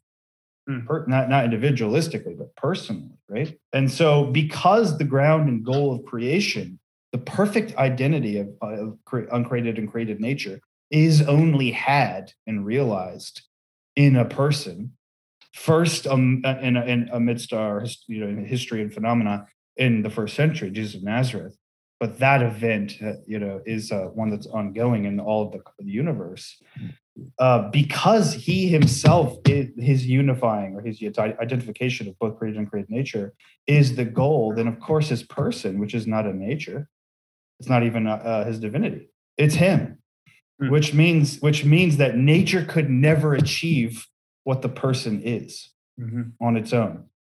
And this leads lastly to a wild a wild corollary. It comes through in texts like letter nine, uh, which I translated and put online. Someone on Google, you could find it. It's a short letter where Maximus is pretty clear that actually one of the occasions of, of humanity's fall is to think creation strictly according to the limits of nature. Mm-hmm. To think that to think that we couldn't achieve the the the uh, very identity which is achieved in historical incarnation is already to misconstrue the goal of creation, which is to say it's the precondition for failing creation. so something like just to be really provocative, because why not? I'm sitting in a garage. Um, pure nature is the fall. Hmm. It's not only that it's not just a hypothetical or a useful fit. you can think of it. It's an abstraction, just like any nature is. It's a but fundamentally, if you say that the world could sort of, as it were, be made in such a way that it strictly conforms to the abstract limits of nature as such, what you are imagining is the fallen world. Um, because of course, there for Maximus, I, I'm speaking obviously for from his perspective there is no world whose goal is not the perfect identification of created and uncreated nature in the word, the logos of God. Mm-hmm. Anything less than that is a failure of creation. So it's actually when we cling to the limits of nature that we already set ourselves in, in free fall. This becomes ethical quickly, right? I need to preserve my life, and so I might have to do violence because scarcity is the law of fallen nature after all, natures are limited, right, by necessity. Mm-hmm. Uh, there's only so much. There's only so many human beings around. I only have so much time to live. I only have so many strengths, and I have a lot of weaknesses as part of my natural condition, et cetera, et cetera. Therefore, maybe I shouldn't love my enemy because uh, it seems kind of stupid and self-defeating, right? So all of a sudden, this very pure nature makes it impossible to love actual persons. Mm-hmm. Pure nature is is an affront to God's creation because God's creation terminates in nothing less than actual persons. God, God didn't create an abstract matrix. Like he created faces, Right, right. So, um, so I think that's an all that. To, so nature itself actually uh, not only is an abstraction, which is fine. Like it's a it's a it's an intuitive abstraction. Yo, you all have to start somewhere. Maximus does it sometimes, and he notes it. He's like, when I think mentally, when I abstract, like uh, he uses certain phrase, when I think conceptually, purely conceptually, not according to as it is re- in reality.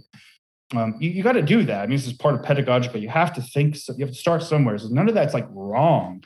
It's when you mistake that moment of thinking for the final limits of thinking and what's true and what's logical and possible and actual and what God actually is after in creation. That's actually when, at least in terms of theologizing, you're actually just theolo- theologizing the direction of uh, Adam's fall. Yeah, the the um, just a question on this and uh, maybe a, a, a, thought because when when when you were talking about um, again the principle of the person and the positivity of the hypostasis and how this revolutionizes the philosophical idea of natures as abstract as subsistent apart from the individual uh, i was thinking that you know i was hearing what you were saying something similar to what sometimes thomas called moderate realism mm-hmm. as far as for moderate realism again, there are no natures apart from individuals. So mm-hmm. natures are always individualized. Mm-hmm. And the, the the the the more interesting point for me though is a question to you. Um, because the way you were talking about uh, nature as necessarily abstract and therefore, in some sense, incompatible with the Christolo- Christologic, uh, with the Christologic. Mm-hmm. Um, it, it's, it seems to me, you know, I was thinking, uh, I guess I can put it this way, you know, in light of Maximus' uh, view that you that you so well describe, what do we do with the principle of like, you know, that, that grace presupposes nature? Yeah. You read that principle in light of Maximus. Yeah, so I kind of prefer a different Thomas of the, of the middle, Latin Middle Ages on this point, Thomas Gallus, very little known. He says, for example, uh, I, am gonna get the, get it right. He says, uh, grace presupposes, perfects, and exceeds nature. The typical we usually hear grace doesn't destroy but perfects nature or something like that, or presupposes and right. That's fine. That's totally fine. And I think I even in the conclusion I say, look, there's nothing wrong with abstraction. Like, in fact, there's something there. The universal really exists. Like that's. I don't want to. I don't want to downplay that. Nature really exists. It's just that it never exists as bare nature. It only exists like so. He takes over right from. You might say the. I don't know if moderate realism or even idealism. I've seen someone say Gregory of Nyssa has this sense of the collective universal there is no humanity that's not simply all humans. Um, and Maximus very much he even interprets Adam that way. He thinks like when he I argue that when he reads the uh, creation story, Adam falls, he means all of humanity, all human beings. So it's like a super temporal reality, or it might better call it a pan temporal reality. It's uh, it's something happens that in all times, mm-hmm. yeah. um, but uh, in in an original way. But um, anyway, so uh, it's I have no problem with the idea that grace um, presupposes nature or perfects nature. I want to see more on the exceeds nature. Um, and I don't just mean, you know, you can mean that once again, you can sort of say, well, it exceeds nature in the proportions it attains, though it's through the same natural powers, right? It, sort of empowered by grace, certain habits and so on that are infused. Um, I mean, that's one way to understand it. The other way is to say, is to say that um, that the ex, the excess of nature is what's known as a person. And so the person, the second person of the Trinity, is in you, awaiting to be born, to manifest all of his virtues, which he is essentially in his divinity, and to become right, you, to take you on as members of his body. And that's how Maximus understands Paul's language of uh, that we are the members of the body of Christ. He he understands it like metaphysically, like um, And you know, with this difference, of course, God's body, unlike ours right now, is not simply um, you know material. God's body is made up of deified spirits, you know, spiritual beings. Um, so anyway, so I think I think that I would. I so in other words, on the abstract level, I have no quibble with it, right? Because it's abstract, it's easy to agree with. Grace presupposes nature. Sounds great. That's a great general principle, which is just to say it doesn't destroy nature. And my what my argument is, my pushes with Maximus is that it's true that it doesn't need to destroy nature, but it also is true that nature is not the whole truth. And so, um, like at one point, I think in the conclusion, I even talk about how somebody might want to mitigate some of Maximus's statements, like more extreme statements, by like adding a secundum humanitatem, right? The well, you know, God suffered and died according to his humanity. But of course, secundum humanitatem isn't a real thing. Right. There is no secundum walking around. You know, you don't bump into that. You don't experience. I'm not a secundum. I, I, I can relate that way, but but it's and so this is Maximus' emphasis. Like, yeah, sure, he isn't simply his humanity, right? It's not like he just tr- like mutated from divine divine stuff into human stuff, but he but he is his humanity. He is his divinity, and he is the is of both. And there's no other way to say very sensibly, in my opinion, God was crucified and died. Um, and that I can be buried in his actual personal death and receive his personal resurrection because it happened to him as the as the subject and he as the subject is the is of whatever he uh, is predicated of him so it's not an so this is what i don't the one problem with abstraction it doesn't have to be a problem but it's easy to make this move is to think that because i can separate things out spatially in my mind or mentally that they're in fact separate really. There's like there's always this buffer between them like well you know the word of god is human flesh and yes he died in that flesh. Even saint cyril said that we agree with that but you know in a certain sense uh, it's a little extrinsic to him still right? Because he already was who he was far before, quote unquote, before he had flesh. Therefore, his flesh can't really qualify him in any essential way. Well, okay. Here I'd want to invoke uh, Saint Cyril's like letter 45, which he says, uh, he says, some speak, quote, with undue precision of the word sufferings. undue precision. I love that. Being overly precise can actually make things more muddled from a different vantage.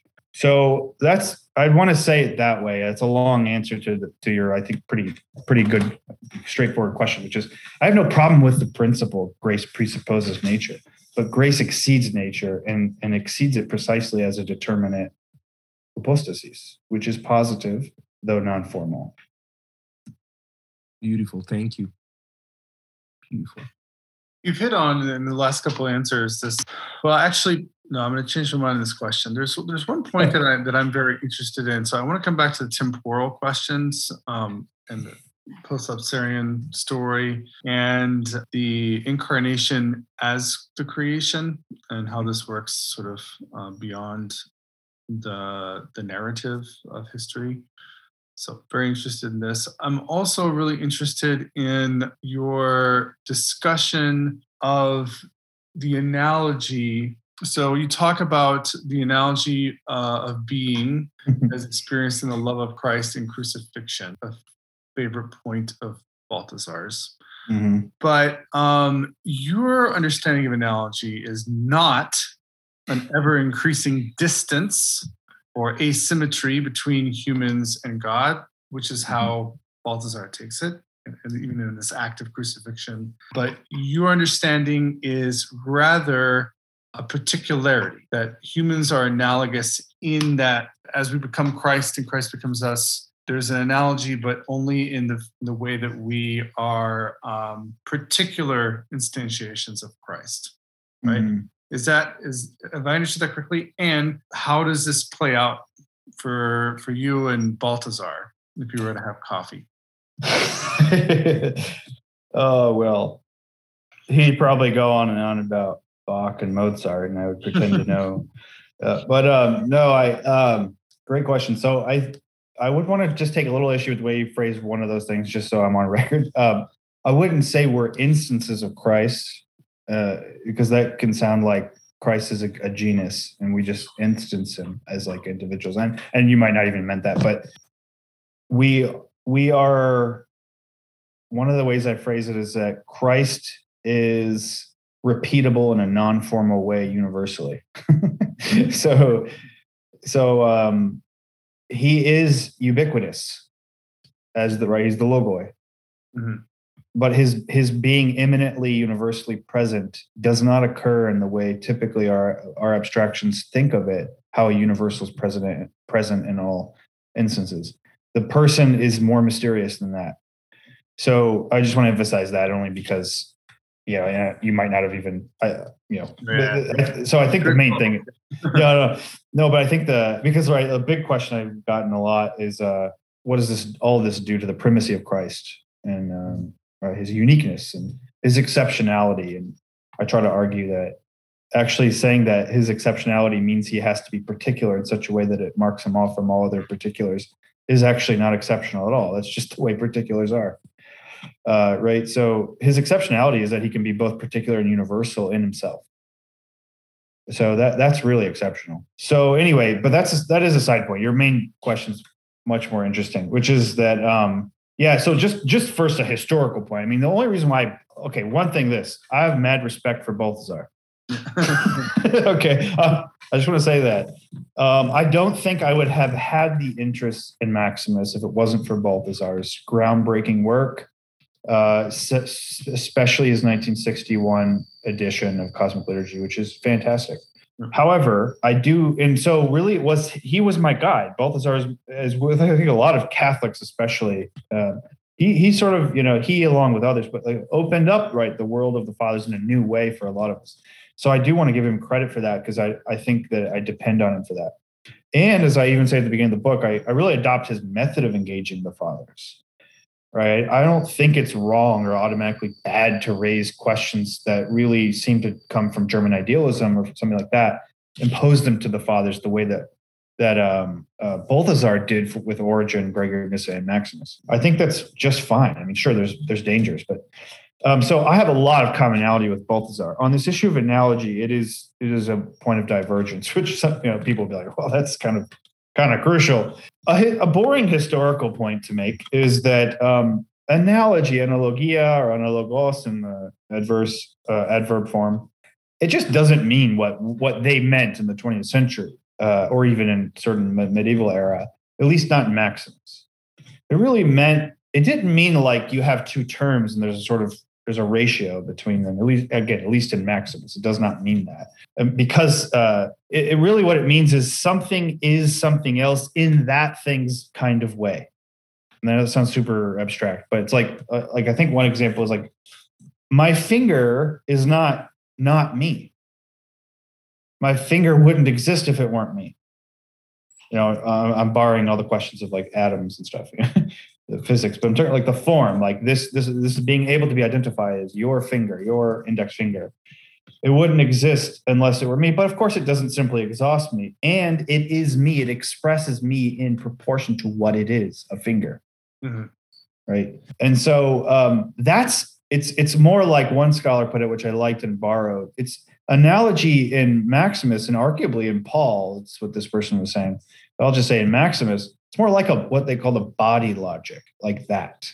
Mm-hmm. And and so it's not that your toe and your finger and your head and all these different parts of your body are like it wouldn't make a lot of sense to like compare them and be like there's an analogy between them. I mean, you could do that in an awkward way, but what's more important is they each fundamentally express you, the one subject, in their way, in proportion to what they are, analogously to themselves.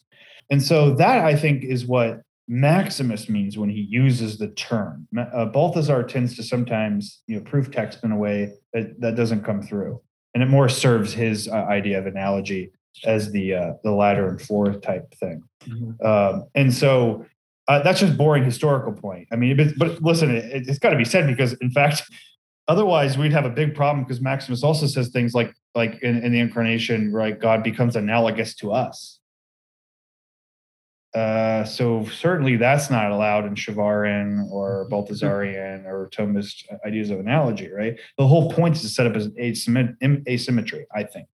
And I get there's a lot of versions. I think there's about six that I've counted, but um, but they all seem to at least emphasize something like that, right? I mean, look, whatever note you can make, whatever characteristic you can sort of state as something like a commonality between what's above or God or divinity or uncreated nature and created nature, there's an ever greater dissimilarity or distance, as you said.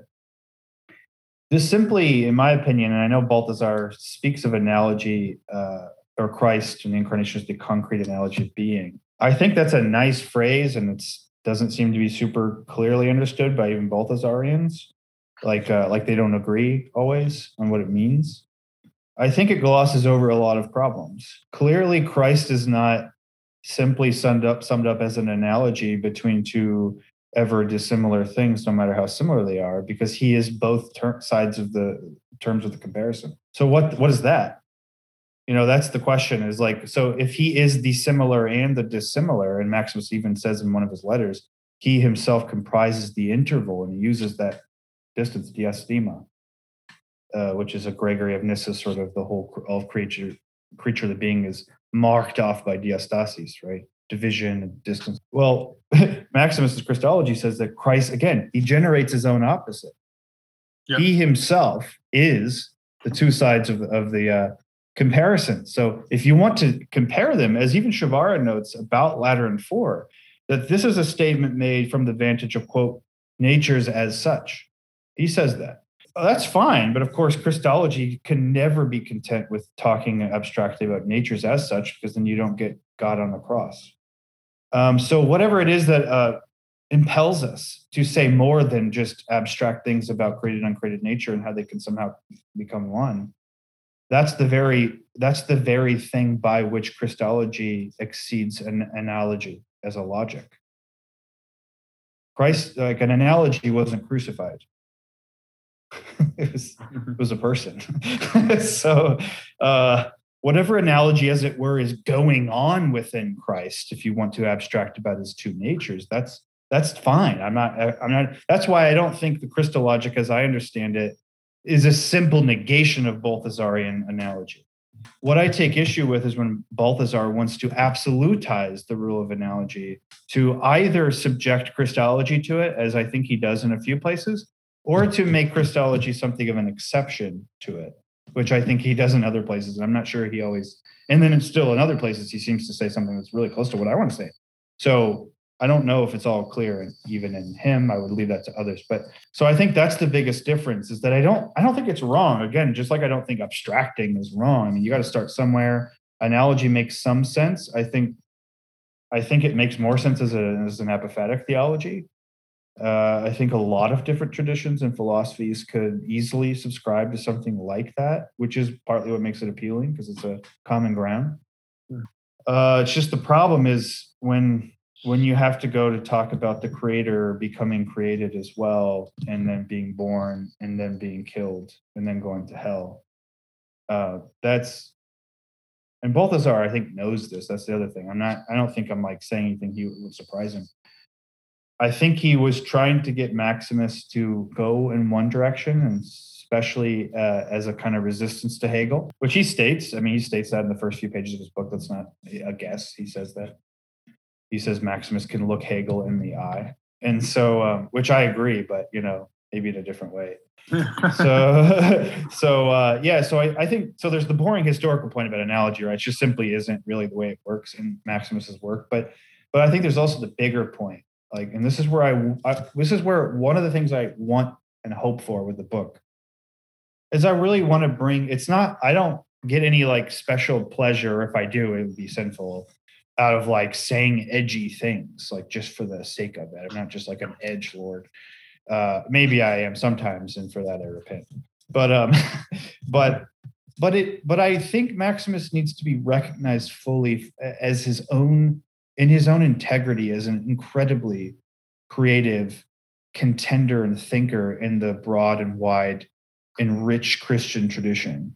Mm-hmm. And I think bringing him in as a sort of champion of something like the analogia entis has understood by Balthasar and certain people in mid 20th century theology tends to mute what he might actually have to say to that very discussion.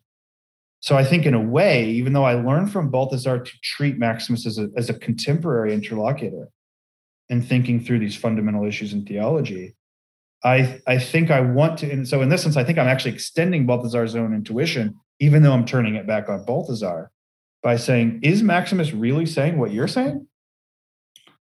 And it's not just a point of like correcting the historical record, but in fact, getting clear on some of the, his, the texts and the flow of his thought can actually make him a fair contender and, participant in the mm-hmm. discussion. Uh, maybe even in such a way that it could um, it could help push back or correct, or at least contend with uh, a Balthasar or or whoever, a Rahner, a Bulgakov, or whoever.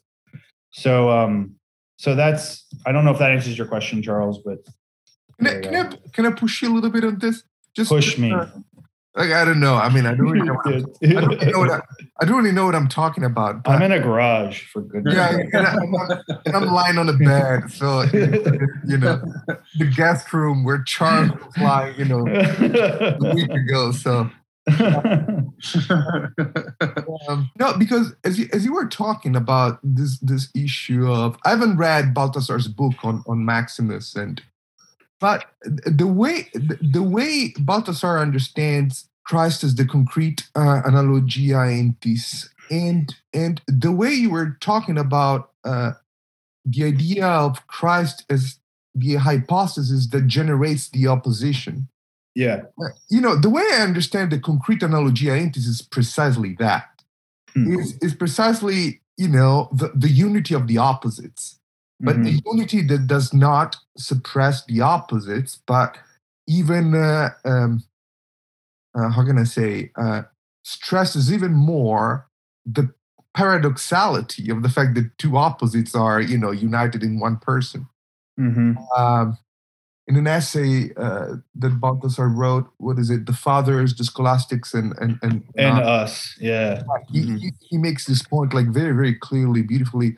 So I don't know if if for lack of knowledge, I'm sort of like flattening out the the the the, the two positions, or if mm-hmm. if as you said, Balthasar is not always consistent. So and mm-hmm. you said sometimes you know you think that you're saying the same thing, but sometimes not, and sometimes he's changing his mind or he's saying he's using the notion of analogia entis in different ways or maybe there's at least one way in which he uses this idea of uh, Christ being the concrete analogia entis, which can be um, compatible, is compatible, or is a development of Maximus' view, even though Maximus does not use the idea of analogia mm-hmm. that way.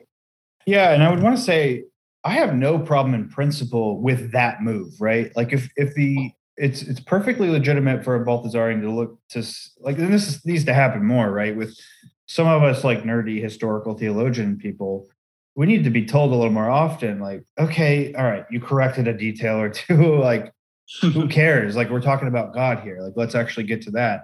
So i don't want to be that i don't want to play that and, and so it's definitely it would be a move that i would respect and actually hope for that somebody more sympathetic to balthasar's um, position on this would say look okay yeah i'm not going to argue like it's right there in his text but look you know we can speak through the issues and think through the implications. Certainly i do that even in the book. I don't sim- simply report you know always.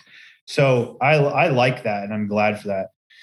Here's here's one way though that i would want to there's two things to note though. In the in the book on maximus there's there's a section where balthasar gets super nervous about maximus's use of identity language tautotis uh, and and it is a deliberate thing I mean, so Maximus doesn't just speak of the the the henosis, right, the union of natures, or even the conjunction. He does do that sometimes, but he really emphasizes the tautotis, the that they are the very same. Those two natures are the very same in Christ, concretely. And so, if the Balthasarian concrete analogy of being, I would ask this: Is the concreteness an identity? Yeah that's yeah. And if it is, then I think we are very close. Now, yeah. the problem is when I talk to Balthasarians, they don't seem to want to say that. Mm. And it's because Balthasar himself re- did kind of resist that. And and I get why. I mean, like one hand, right, there's a there's a very simplistic idea of identity where it's like, yeah, of course, mutation, right? Like these two are shoved together and they're one clump of something so that they're, yeah, of course. No, we're not saying that when we say identity.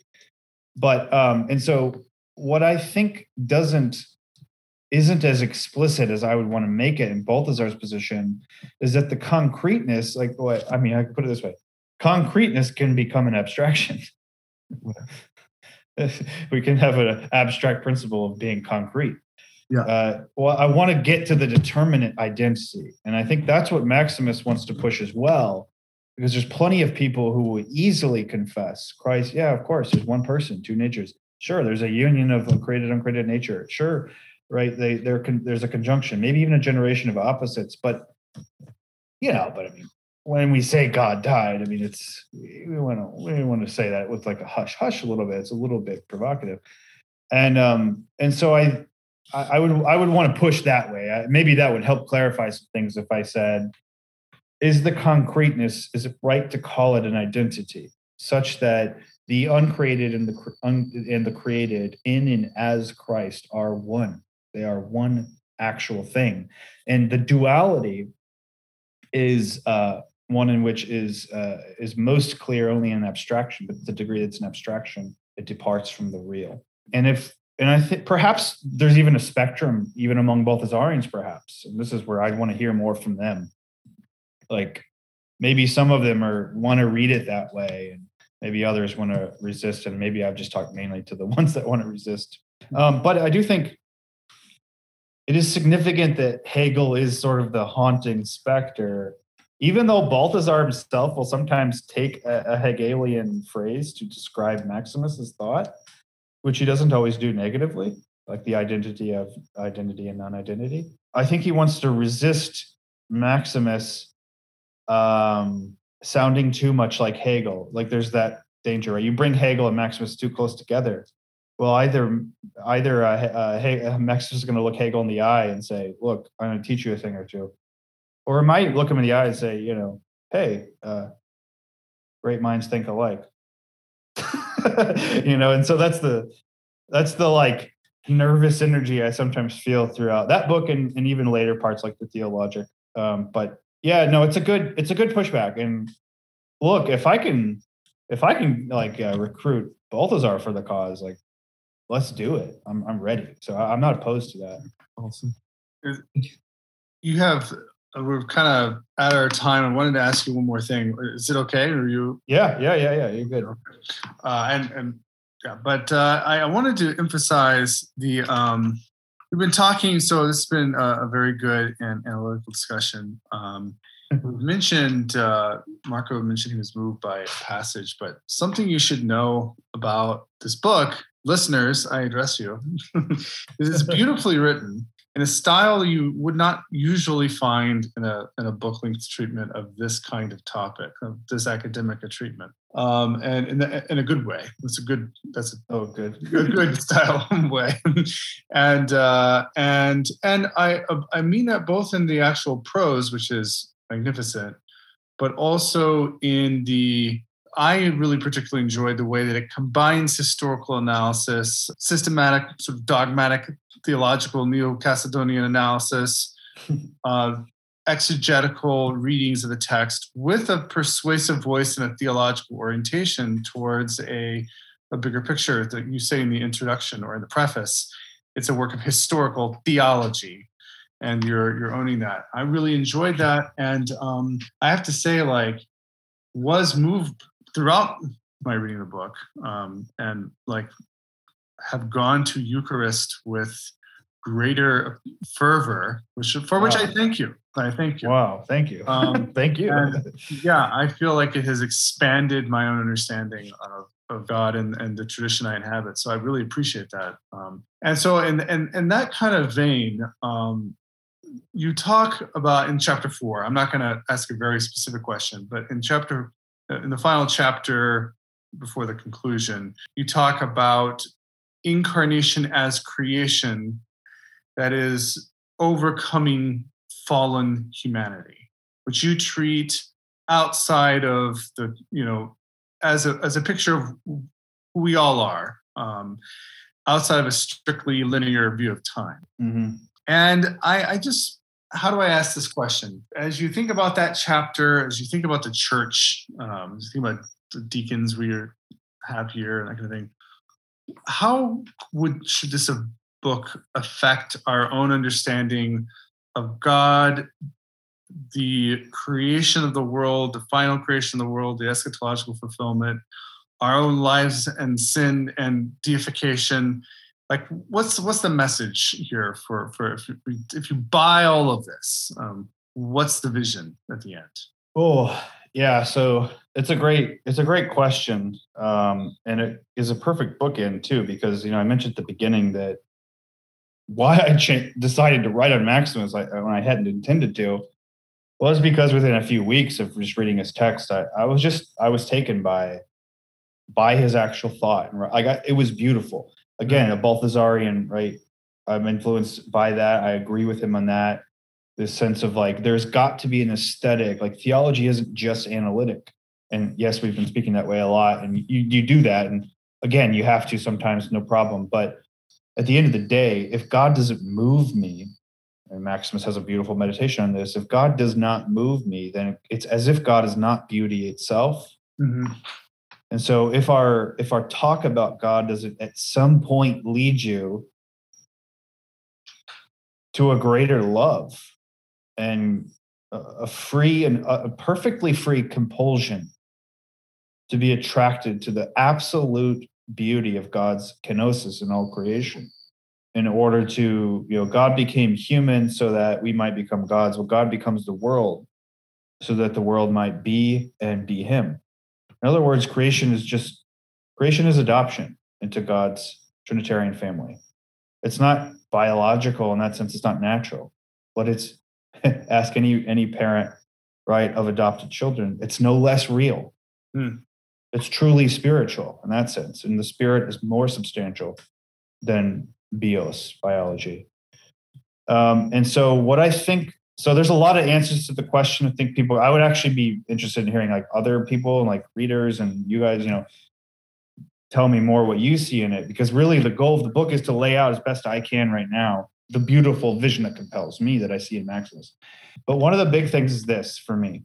It's a, it's the whole what maximus i think does for the christian tradition is something that Origen did for it of course but he's correcting Origen as he does it but what i think is brilliant about maximus and other people have noted this he doesn't simply discard prior thinkers like evagrius uh, origen didymus the blind who were sort of on the naughty list by his life um, he doesn't discard it. What he fundamentally sees is what they were after. And like in their chasing of the beauty of God, okay, they may have misstepped here and there. They may have said something a little too much here and there.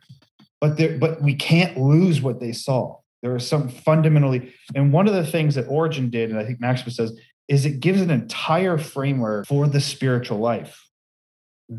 Why, why do ascesis? Mhm.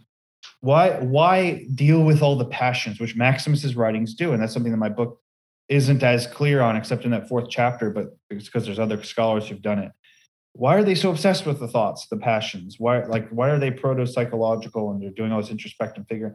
Because and here's the way here's the way i think maximus frames it what it can offer for us. The spiritual life isn't even fundamentally about like a legal thing. It's not about you becoming in the right in a court of law being judged righteous. It's not about you uh, simply being stricken by by something called grace which puts you in, in the right place before god. It's not even about you just being uh, so obedient that you're a good child. It's it's really about you becoming god and god being born in you. It's about God becoming incarnate in and as your incar- your incarnate life. So why do you do these things in order to cultivate the virtues? Not simply so you can be like God or image God or be a better witness for the faith or something. It's because and I'm going to say this provocatively, but only on the only on the basis of Maximus's own statements. I want to say God actually he gains something in you. That sounds horrible, right? I mean, it's like, look, how, how could God? but he he never he gains nothing essential. It, it right. So we're back to the nature person distinction. But you are unrepeatable, and you actually are unique. And so you are a unique embodiment of the logos. Um, and yet you are not yet fully the embodiment of the logos. And the work of the spiritual life of prayer, ascesis, of sacraments, of the liturgy, of loving, of, of uh, giving to the poor, of working on behalf of justice, of all of these things isn't simply to be good and to, and to let everyone else know that you're good because God's good. It's to be God. It's to it's for God to take flesh once again. Right? In in all things, as he says in Big 722. That's a framework of the spiritual life, which is at once to me profoundly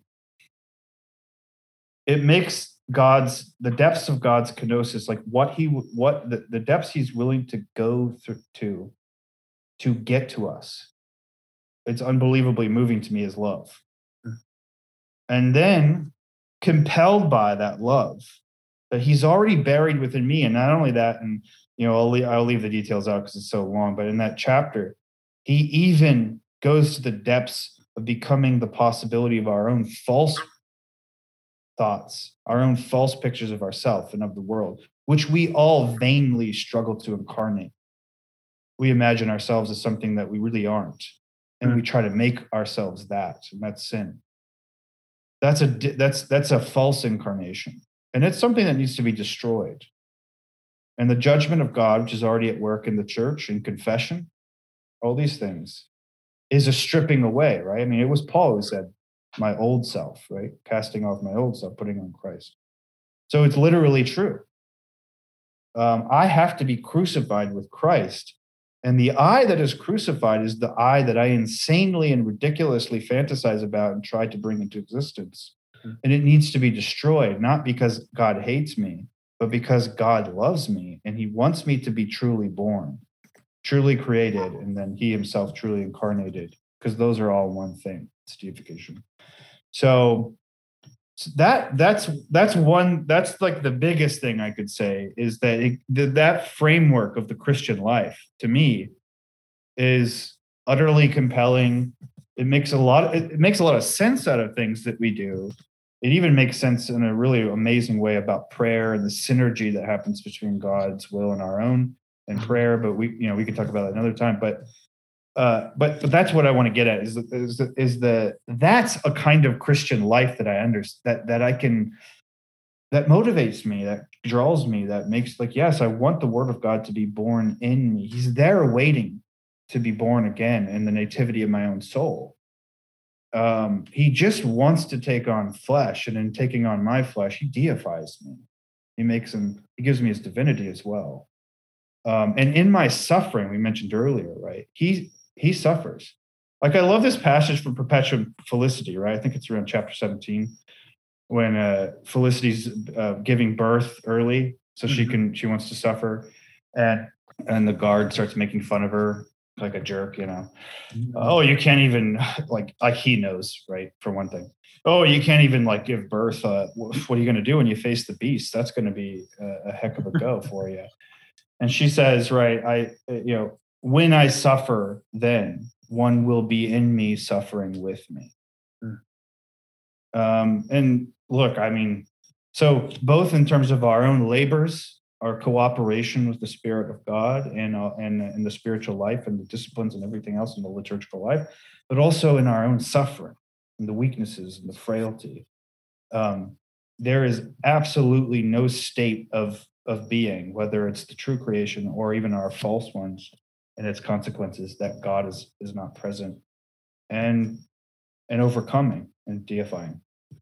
So that's if you know if that doesn't compel us in terms of a a framework for the spiritual life, I'm, I'm not sure what will. Yeah, good. Thank you. Thank you. Well, thank you so much for your time, Jordan. Marco, were you all good? Yeah, no, just just just to the one question of a practical nature and a comment. When is the book coming out? Yeah, yeah. Uh, I don't have a date yet, but it look it's in production now. So I, I'm I'm guessing it's coming out with the University of Notre Dame Press. I think probably in their spring catalog, 2022. Beautiful, beautiful. And the other comment addressing the readers as Char- the, the listeners as Charles, you know, did before. If you don't buy and read this book, you're crazy. I'm gonna put that on the back of the book. Can I do that? You're crazy. crazy.